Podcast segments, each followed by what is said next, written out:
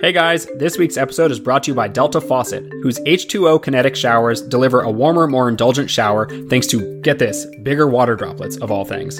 More on that later in the episode, or you can learn more at deltafaucet.com slash YHL. I'm John. And I'm Sherry. We like home stuff, We like talking. and we like the occasional game show sound effect.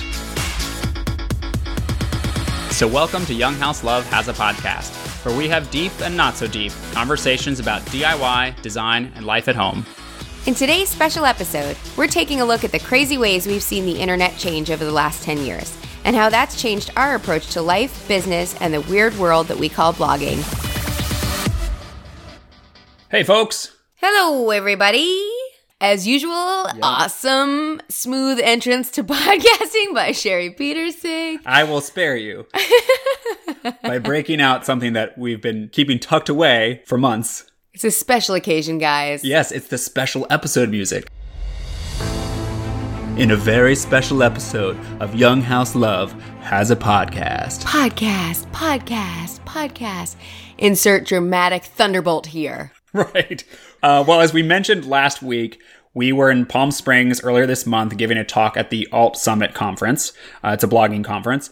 And so today we are going to play for you that talk. Yeah, we cover a lot of ground, sort of the challenges of turning your hobby into a business, the impact of sponsored posts, even a story that I've never told before about finding myself on the phone with a certain bachelorette. ABC's The Bachelorette. I talked to her on the phone. we're not naming names. That's right. We also kind of do a deep dive into some of our new perspective on how much we share of our lives, which is where Sherry gets a little bit emotional. Yeah, we mentioned in the last episode that I totally cried on stage, so you get to hear me cry. It's gonna be awesome. It also kind of builds on our special episode from last year, episode 14, the one where we talked about what quitting our blog taught us. So that's a good one to listen to if you want to hear more after you've listened to today. We tried not to overlap them too much, but they sort of, some things pick up where that talk left off. So without further ado, You will now be transported to Palm Springs, California. without any of the scenery but some audio of two people talking on a stage. Is this taping? We're recording this We're recording for the podcast. like big nerds. well, hi guys. As Gabby mentioned, we write Young House Love and a variety of other things that have come out of that. We started that in 2007, so this fall we will celebrate our 10 year anniversary of it, which is kind of weird and crazy at the same time. And so we thought what we would talk to you guys about this morning is sort of what we've seen evolve over those 10 years in blogging and sort of what we've learned from it. So we've dubbed this morning, then and now, how blogging has changed and how we've changed with it. Because I think it's interesting to look back on what happened before because nobody knows where this whole blogging train's going. But there is definitely interesting things that have changed in the past 10 years. And so if we look at those, maybe we have a better idea of the trajectory. We can't predict it perfectly, but I think taking stock and having a global view of something and looking at a large amount of time and what has changed over that amount of time might help us be more prepared for the next large amount of time in front of us. Yeah, let's start off by taking a trip back in time and sort of setting the stage for where all this began. 2007, our digital footprint, if you could call it that, was a list of one thing. It was a blog. That's what we did in 2007. It was just for fun. We started to document a kitchen renovation we were doing. Never thought it would grow to have any strangers who cared to look at what we were doing in our kitchen. 2017, 10 years later, the digital footprint is a lot bigger. The list no longer just includes a blog, it's a blog, Facebook, Instagram, Pinterest, YouTube. We have a Twitter account. We've written three books. We have two product lines. We have a podcast. We do public speaking and we do consulting both in advertising stuff, which we did before going into blogging, and also some consulting for blogging stuff. So it's really crazy to see how what was once sort of a bucket with one thing in it is now a bucket with all these other things kind of swirling around in it. And I'm sure this is not a unique thing to us, obviously. I think a lot of you guys have also experienced this thing that more and more has piled on from the blog or whatever you started doing initially. And so that actually is kind of the first observation that we've made. I would say back then in 2007, blogging was kind of like a tree. So picture palm tree because it's Palm Springs that we're in, and it was an available emoji. Um, we would say your blog was kind of like the trunk of the tree. It was like the main thing that held everything up. And so, like in our example, we had our blog, and from that, we eventually like started a little like art print shop and did some e-design consulting. Like those were the kind of the branches that leafed off from the top, but they were all supported by the trunk. And no one was going to find those other things if we didn't take them through the trunk. There was no like shortcut to the leaves, right? We're, we're not like flying up into the air and landing on the leaves. So it was all about going up the trunk. Your blog led them to these little offshoots up top. And that was how people sort of got around in your digital footprint. So 10 years later, by comparison, the analogy has changed to it's more like a garden. And maybe the roses are your blog and you tend that and you water that and you pay attention to that. But also in the garden, the sunflower might be Instagram. And I think some people looking at us might say, no, I still sell an ebook and it's on my website. So I'm still a, a palm tree. But I would say if you pin your ebook and people find your ebook through Pinterest, you're not a palm tree anymore. And if you use Instagram to drive traffic to your ebook, they're going through multiple channels now and they don't need to read your blog, which I think was really sad for us at first. Like, there is an obvious change that not everyone is reading your long form everything because the world is moving faster and people might just want a picture and they might just want a tweet and they might just want you to pin inspirational things on Pinterest and that's what they want from you.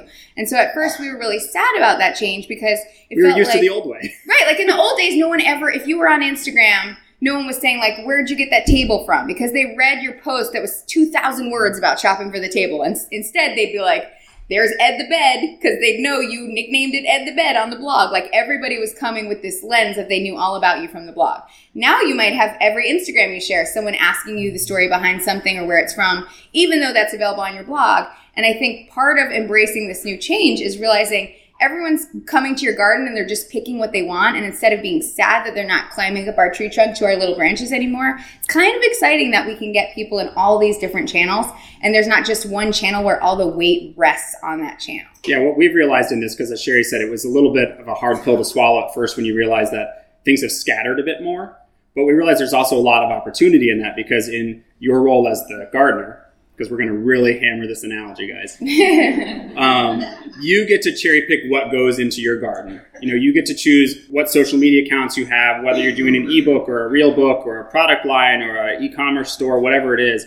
You get to put the things in there that you want, and your garden doesn't have to look like your neighbor's garden. just because everything can be planted in your garden, don't be that gardener who's giving everything five minutes of time and everything's dying in your garden. I would say the great thing about the garden is you can do whatever inspires you and it might change. Like one month you might really want to pay attention to your roses and your roses is the blog and you have a lot of content to share. You've done all this fun stuff in your home. But the next month you might not have much to blog about. Maybe you used all your money on the renovation last month. Maybe you don't have much to say. It's really nice to not have to say it what used to happen, I think, especially for us, is we felt like every day we had to have something like notable to share. And so it's really nice to have this relief of like, maybe this month I'm just doing a lot of Instagram and I'm doing the podcast and I'll have more to blog about later, but nobody wants to read a blog post that's forced and you don't want to write it. One big sort of thing that jumps out to us about this shift is the need for more uh, intention in what we do. And this is going to be a big theme of all that we talk about today because we realize because there's a lot of things we could do, but we don't have the time, the energy, or the want to do all of them. We have to be really thoughtful and make some choices about what we spend our time on. You know, what we enjoy the most, what our audience is going to get the most out of, what's the best way to communicate our content.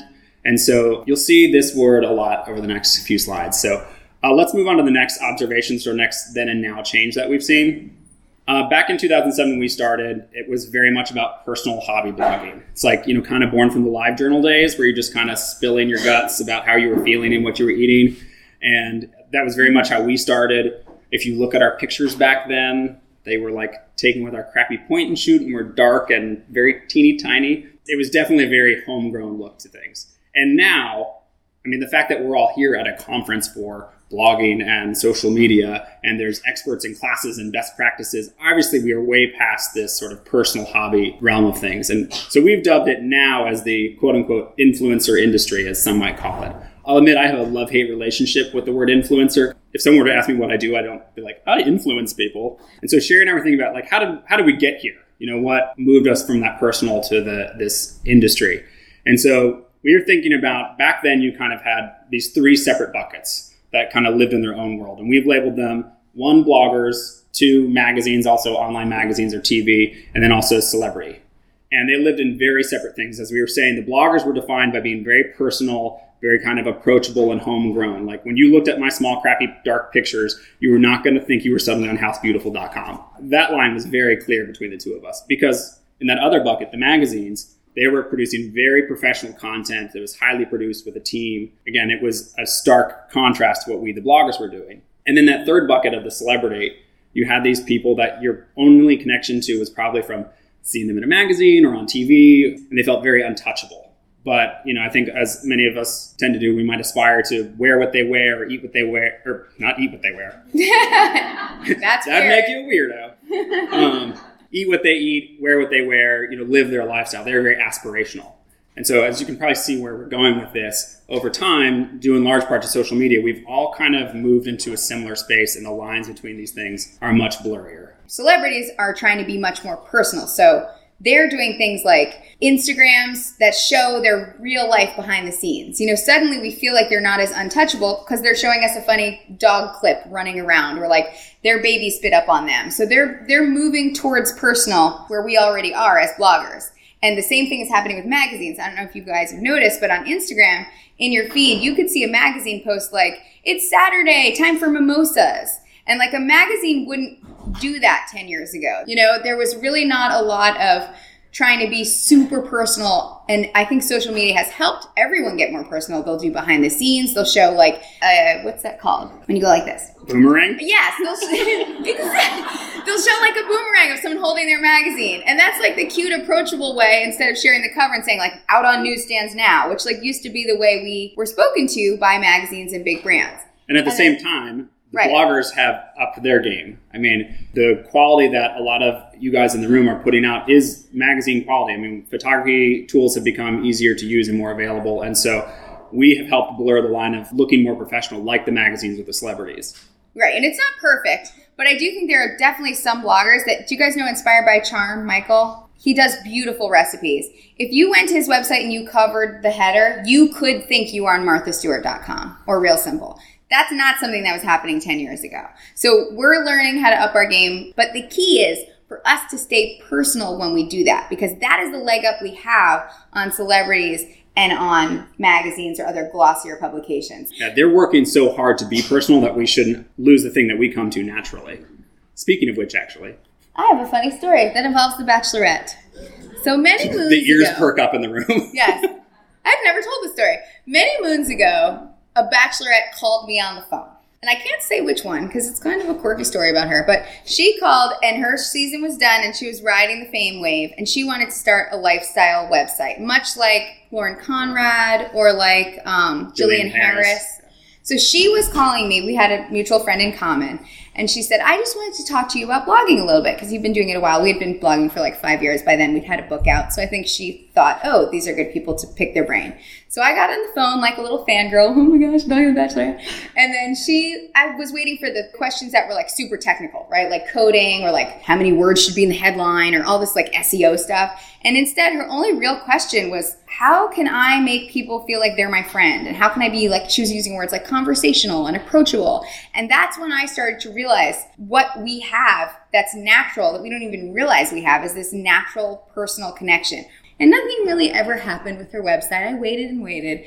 But I do Clearly, think- Sherry does not give very good advice. Ah, I'm terrible. But I do it's just was such a funny moment where I was like, someone is asking me how to be like conversational. Like just how would you talk to your friends? So I think that's something we like by default accidentally do that's really great. And I think other people are noticing that. And that's why in your Insta feed you'll see someone else who's a big corporation saying something like, Yeehaw, it's Friday, let's get bacon and donuts. Like a big brand didn't used to say that. The other thing that Sherry and I have taken away from acknowledging this convergence is that it's no mistaking now that personal and business live in the same space. And I think that was a, a hard thing for us to acknowledge or come to terms with because I think we often thought those two things pushed each other apart. And we came starting from that uh, hobby, very personal side, and we kind of had the sometimes uncomfortable position of transition into a business publicly and figuring out our business um, while people were watching. I think oftentimes we thought that if we kind of leaned into the being a business and having to you know support a family off of this that it would make us less approachable or less real or less relatable. I think what we say is that led to a lot of um, aw shucks approach to things. There was like an aw shucks era on our website where amazing things it was a were long happening. era. Yeah, it was like many years. Where amazing things were happening. We felt very aw shucks. We could not believe we had a collection in Target on an end cap and we could go stand in front of it and our faces were on it. I mean, it was like insane and our brains were exploding. But when we looked at now looking back, there were like seven paragraphs of like, we never expected this to happen. We can't believe it. We're so humbled and so honored. That's all true. Some of the people I look up to in blogging are just much more about owning it. They'll say, I have a new collection at Target. It was amazing. I had a lot of fun working on it. Here it is. And ours was like, we worked for years behind the scenes on this. We never believed it would be in Target. We can, you know, there was so much. It was sort of so like much apologizing. the apologies, the disclaimers, and almost shame. There was like a feeling of being ashamed that I wasn't just like you because I have a collection in Target. And how can I be just like you? But the truth is, I really am still just like you. I just had this amazing thing happen, and it wasn't fully an accident. Like I worked hard for it. I think it felt hard to like reconcile that I'm really working hard for my business, but then I'm like almost not allowed to act like I'm successful or something great happened to me because then I'm not like my audience. But that was that's the truth. Those things felt at odds, but they don't have to be because when I look at bloggers I really admire and just people in general I really admire, they hustle and they work hard and they are business minded, but they're also people. And I connect with them on that level and they don't have to be at odds. Yeah, because now it's very clear that you go on Instagram, you see people simultaneously being very personal, very approachable, very real, but at the same time, they're running a business. So going back to this idea of intention, one interpretation we take of that is this need to just own it more and just be confident of things that happen. It doesn't mean it has to be in a way that's detrimental to you as a as a person that can speak one on one or relate to people in a real way. Let's move on to the next uh, observation, the then and now, that we've seen over the 10 years. Back then, in 2007, we started to see the emergence of free stuff. So, I, a few months into our blog, we started to think like we should do a giveaway for some of our readers, you know, our like 50 readers or whatever. and so, I very trepidatiously emailed this company and was like, "Would you please donate a $20 gift card so I could give away to my readers?" And when they said yes, I thought I had like won the World Series. And so we did this giveaway. Our very next giveaway after that, we gave away a dog first aid kit. this is our dog Burger modeling it. The other dog is the winner, Bubba. This got two posts, guys. Two posts about the doggy first aid giveaway. Obviously, that's a very far cry from where we are now, which, for the purposes of this presentation, we've dubbed as the era of hashtag spon, hashtag ad we've moved into this space where brands have really legitimized the power of bloggers and social media influencers and are creating really awesome opportunities to work together where you're not just getting paid in free product, you might be getting paid in thousands of dollars of free product and then also getting paid thousands of dollars on top of that to work with them. So it's a super exciting time to be doing something like this because you don't have to work so hard to get that $20 gift card and you get to do a lot cooler and bigger things. We have chosen not to do sponsored posts on our blog or our social feed. We work with brands in other capacities. So to educate ourselves in the process, actually, when we first launched our podcast, we did an episode where we interviewed three top bloggers: uh, Emily Henderson, uh, Nicole Balch from Making It Lovely, and Justina from The Jungalow, to sort of pick their brains about the process. You know, sort of uh, how do they choose who they work with, what kind of feedback, both positive and negative, they get from their readers uh, how much money they make. They talk numbers with us. It was a really yeah. They were super frank and open, and it led us to realize, oh my god! First of all, we didn't realize how much people were making because we were like, oh no, we're not really in that world. And I think sometimes people think we're playing stupid. We just didn't know. We weren't doing it. We had an auto response. So like we never were getting approached by brands with numbers. So when Emily Henderson said like sometimes I get thirty grand for a sponsored post, we were like. and she was like, but it's not just the sponsored post. It's not just a spot on my blog. I'm producing the content. I'm staging a photo shoot. I'm hiring a photographer. I have a team of people working on this. In many cases, I'm doing a makeover if it's for someone like Target. So I'm finding a person's house and I'm making over a room. And she has a staff. So she's like, I'm not buying fancy cars with this money. It goes back into the business.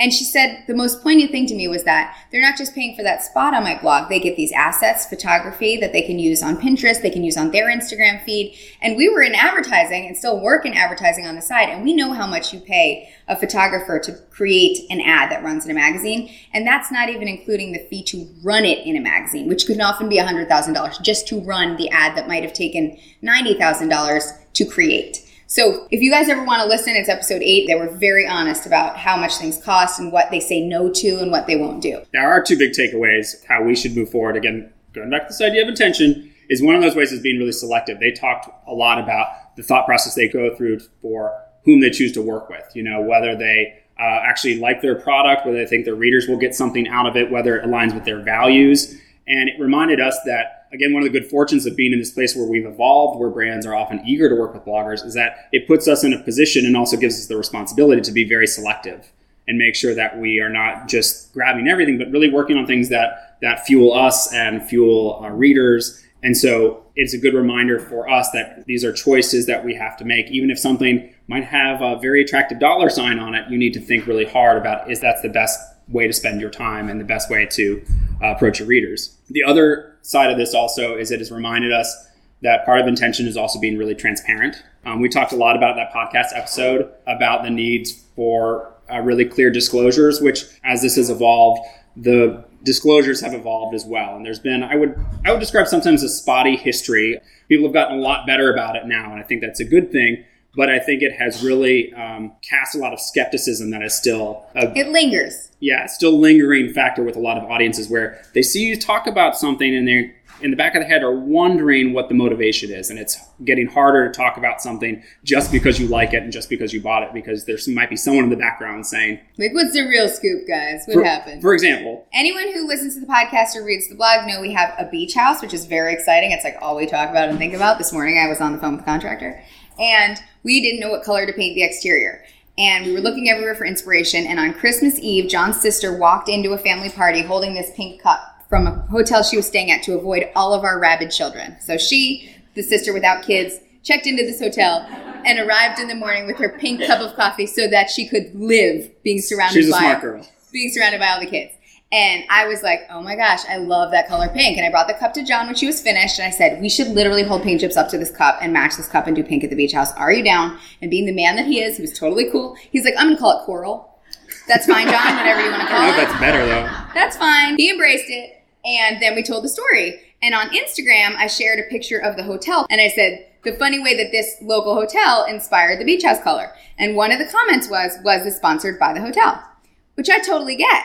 But when I share the story, I'm kind of like, it's a very really- convoluted sponsor right, like, did you think we like planted the cup in John's sister's hand and she and I what I really believe is that the person hadn't read the full story and just like saw us Instagramming about a hotel and thought, oh, is this a brand partnership?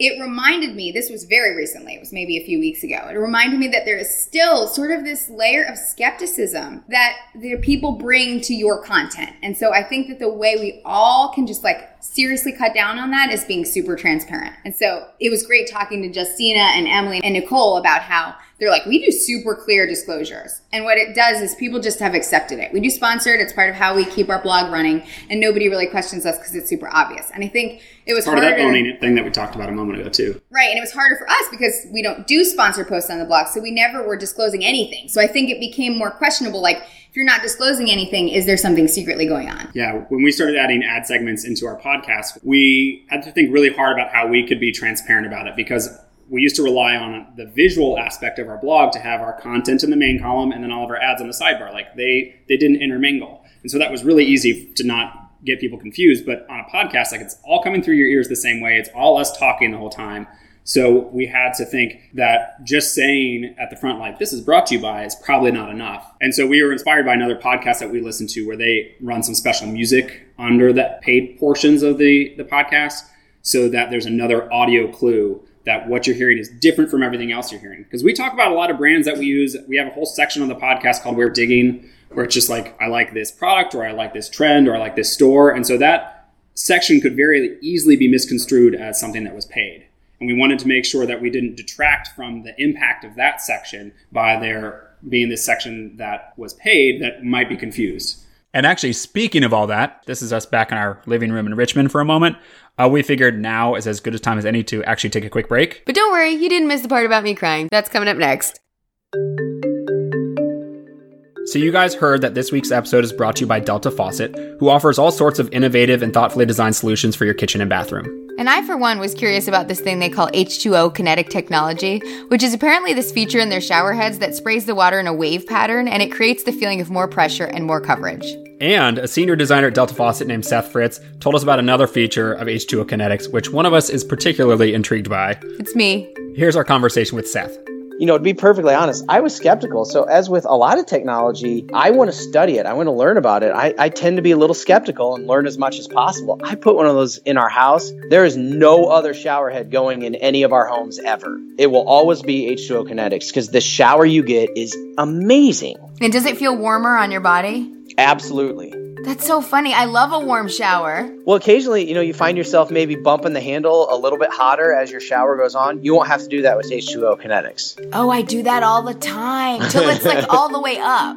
Yeah, so for all of you other hot shower lovers out there, apparently it's all about spraying bigger water droplets, which retain heat better. And there's lots more info about H2O Kinetics and all their other product innovations at deltafaucet.com slash YHL.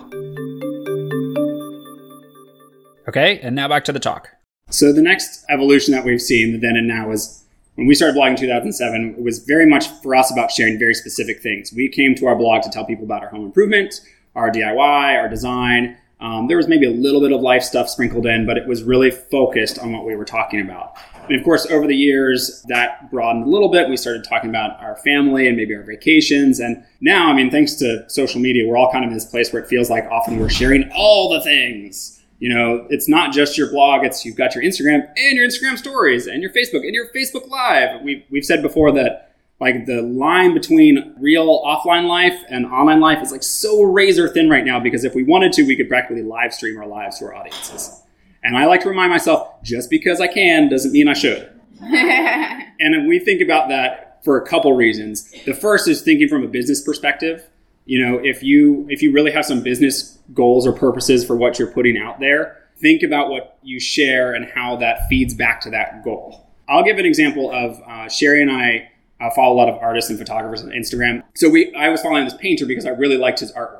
I love seeing his artwork in my feed and presumably he was there to help sell his artwork. Well when insta stories came on the scene suddenly he was also like taking me to the grocery store with him and like rambling on his couch and it really diluted his presence for me. And I was seeing less of his painting and more of all this other stuff, which is not a bad thing. I, I mean, I don't want to I don't want to construe like don't share anything off topic because we certainly do, but the disparity between how much other there was and how much that was related to his business was so stark that I unfollowed him because I wasn't getting enough of his art. And on the other side of that, I will say that I like following people who share some parts of their life. I do think nobody wants all the parts. I think John's being very nice in his description, but there were all the parts of this person's life when it used to just be art. So it was a huge difference. Well, the example I'll give is, and I'll, I'll name this person. Um, you guys know Letterfolk Co., the people who do those letter boards with like the funny sayings on them. So we followed them on Instagram because I like seeing their like well styled photos of these letter boards with the funny sayings on them. And then for Insta Stories, they started using them to let us into their lives a bit more. But it was, in my opinion, still very related to the work they did. Like through Insta Stories, I learned that this is like a family business. It's a husband and wife team. They're just a small shop. They work really hard to get their orders out. They show us what it's like to pack their orders. Like, you know, it's funny and goofy and has a lot of personality. So it, it colored their business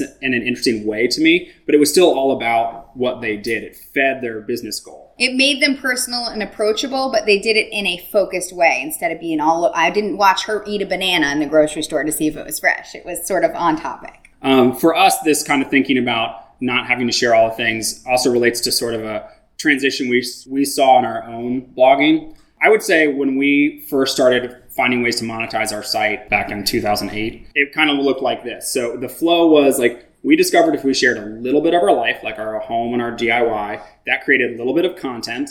And then from that, we might be able to earn a little bit of money. I think our first month of Google AdSense was eleven or twelve dollars. And I was like, "We're going to Home Depot, baby. We're buying some paint." But it felt like what a cool thing that the universe is doing that you can share a little bit of your life, and then you get that content, and then you make money. Like, isn't that the dream? It felt like the holy grail of career. Um, but I think over time, for us, especially as Sherry became full time on the website, then I became full time. We had one kid, we had another kid. The need for the website to support the family grew, and therefore the need for money grew. And so at some point, kind of subconsciously, this flow reversed. And so there was the need for more money, which drove us to the need for more content. And then we gradually shared more of our life. We realized in retrospect, kind of a, a dangerous position to be in where you feel like as we often say, we felt this pressure to live a bloggable life. We need just felt dangerous to start from the point of where do we get the content to make the money? And then like all parts of your life are now game to support your family. Yeah, we started to deprioritize the things that were not a good fit for content in favor of the things that would work back toward the blog. So like if I enjoyed this random hobby that no one cared to read about, then well, racquetball. That's a true story. I, I do it on my racquetball blog. um, has three followers. Um, but we started spending less time doing those things and more time doing the home improvement and the types of things that we thought people would want to read about. And that again just shaped our lives in a way that we didn't mean for it to happen. So we have tried to get that flow corrected again. So we're starting from the place of let's let's share what we want to because we think it's interesting or we want to share it and let's leave the other things off and leave them as private moments. Because the other thing we learned out of this is that there's there's a change that happens when private moments become public property. Uh, not, i'm not saying it's necessarily a bad change all the time but sherry you got a, a story kind of the double-edged sword of this. Yeah so part of it is my aunt died very unexpected well my aunt died very young, and it was really hard for our family. She had multiple sclerosis for a long time. And when she passed away, I lived with her growing up. She made my lunches. She was my second mom with my mom. And it was a big thing that happened in my life. And so I blogged about it because I wanted to raise money for MS and I wanted to raise awareness. And I think I really wanted to connect with people who were going through the same thing. And I did. And it was so amazing because I talked to other people who had the same problem. And I got this emotional support I think I really was looking for. And I was able to make some money for MS, which was really important to me and felt like, you know, my family was so thrilled that we were using like our platform in this way to speak out about a disease that very personally devastated us. But then there was a troll who said something terrible and just like kicked me when I was down. And I feel like that. sorry. I feel like it's really scary when you're being so vulnerable that someone can be that mean to you, but it's the reality. I don't look back and wish I didn't share it because I really I loved the, the positives that came out of it, but now I know I'm aware of the negatives that can also come with being vulnerable and putting something so personal out for public consumption. So I would just encourage anyone who is going through something hard, if you need that support, I really hope you get it. But just to be aware, I think now we have a tighter focus. We're more careful. If something happens that feels super scary or super terrible. We're not always like, let's share it with the whole world because only good will come. Like, we're realistic now. We know that there are people who just like, they're just mean, you know, and it wasn't constructive and it wasn't nice. And I think that person, it was not a big deal to them. Like, they went about their day and they probably don't know how I feel. They don't know I'm crying at all about it, you know, like, like years later. But I think it, I don't want you guys to not be vulnerable. That's not what I'm saying. But I think just going into it and knowing and maybe being prepared, I just didn't think about it. And now I think about it. And there certainly are things that we share that still make us very vulnerable. But there are other things that we're like, you know what? I don't want this to be public property. I just want to have it for myself. And that can be beautiful, wonderful moments too. And it could mean that you're not taking the camera out and worrying about documenting this wonderful, beautiful moment because you're just keeping it for yourself. And I think that's very healthy. Yeah. Sherry talked about a very big moment, but it applies to the small moments too. I mean, if something just cute happening with your kids, like maybe it's a great photo, it doesn't mean it has to go up on Instagram. You know, it's okay to leave some things private and just for yourself. And so that's the thing we're reminding ourselves. Um, and so the last way that we're interpreting this idea of intention is this idea of bringing focus to what we share. You know, Sherry likes this quote that you can do less but with more focus. And we think so if we're if we're gonna tighten our sharing back around the ideas of home improvement and DIY and design, how can we do that in a way that still is very deep and allows for these personal connections? Because you can still like I was that example the Letterfolk call like they were opening up, up about their lives but on a focused topic and I still felt like I knew them better but they didn't have to share their whole day with me. And so I'm, we're going to use the podcast as another example because we talk primarily about home design decor you know the beach house but we get this feedback from people that say I've read your blog for you know five years, but in two episodes of the podcast, I felt like I knew you better than I had that whole time because they're hearing our voices, they're hearing our sarcasm, our, our banter, whatever. And so we have found this way in the podcast, at least, to have really real connections with people and have these like kind of deep conversations. I'm not saying like emotionally deep, but just dive deep. Um, yeah, I think it's like because they could hear our sarcasm and how we interacted with each other and they could hear our voice and we were real people. We weren't just typing on the internet. And I think inflection's really great because like you guys sitting here get more from this talk than if it was typed out and you were reading it because you understand like when we're joking and when we're being serious and when I'm crying. so I think that things it, colors everything a little bit more deeply. So in that way, you might say, well, that's weird that you step back and you don't want to be as vulnerable and you're trying to like do less with more focus. But why are you doing the podcast? That's such like you're talking, you're being so vulnerable. It's because we're talking about these topics that feel really comfortable to us. So our audience is getting this like big wide Snapchat of Snapchat snapshot of who we are. Blogger problems. Yeah, I don't even use Snapchat. How did that happen? They're getting this snapshot of who we are that they're getting more of us than sometimes one picture or one post can capture. And so I think this is not to say everyone have a podcast, but if there's ways in your business. Yeah, no one else have a podcast. No, we love podcasts. We'll have you on ours. You guys can have us on yours. I think in any way, in any way that you can make your business more dimensional, it's wonderful, is what I'm trying to say. Um, so we're going to end on this idea of focus. I know because we've talked a lot about the changes that we've seen in the 10 years. And I think, as Sherry said at the beginning, we're going to see probably even more wilder changes moving forward because who the heck knows what's ahead of us. But I think for us, we know, especially thinking about this garden again, that there's going to be lots of things that will come at us, lots of things that we could potentially plant in our gardens, that keeping focused on what we want to do, what is good for our business, what's good for our readers, uh, what's good for the content that we want to share that for us at least, it feels like we um, are strapped in for the ride a little bit better than we were before. Thank you guys. Thanks for listening to Young House Love Has a Podcast. Next week, we'll be back to our usual podcast format. But if you like this special episode, please share it with a friend, whether they're a blogger, entrepreneur, influencer, or I don't know, just someone who uses the internet. You can just tell them, text them, or use the share button in the bottom left corner of your podcast app. And keep telling us what you do while you listen, like Anne from Oregon on Instagram, who listens while she cleans a local dentist's office on the weekends for some extra cash. And head over to younghouselove.com slash podcast for all the bonus links, photos, and info from this episode, including screenshots of some of the slides from our presentation and a picture of Bubba, the dog who won the first aid kit. And a photo of me with that bachelorette. Just kidding, I'll never tell. Later. Bye. Insert dramatic thunderbolt here. Not bad. That was kind of like a cymbal, but I'll take it. Our Foley artist is on vacation. Yes. We actually haven't ever paid the Foley artist, so he never came back. He might be on strike. Vacation strike, potato, potato.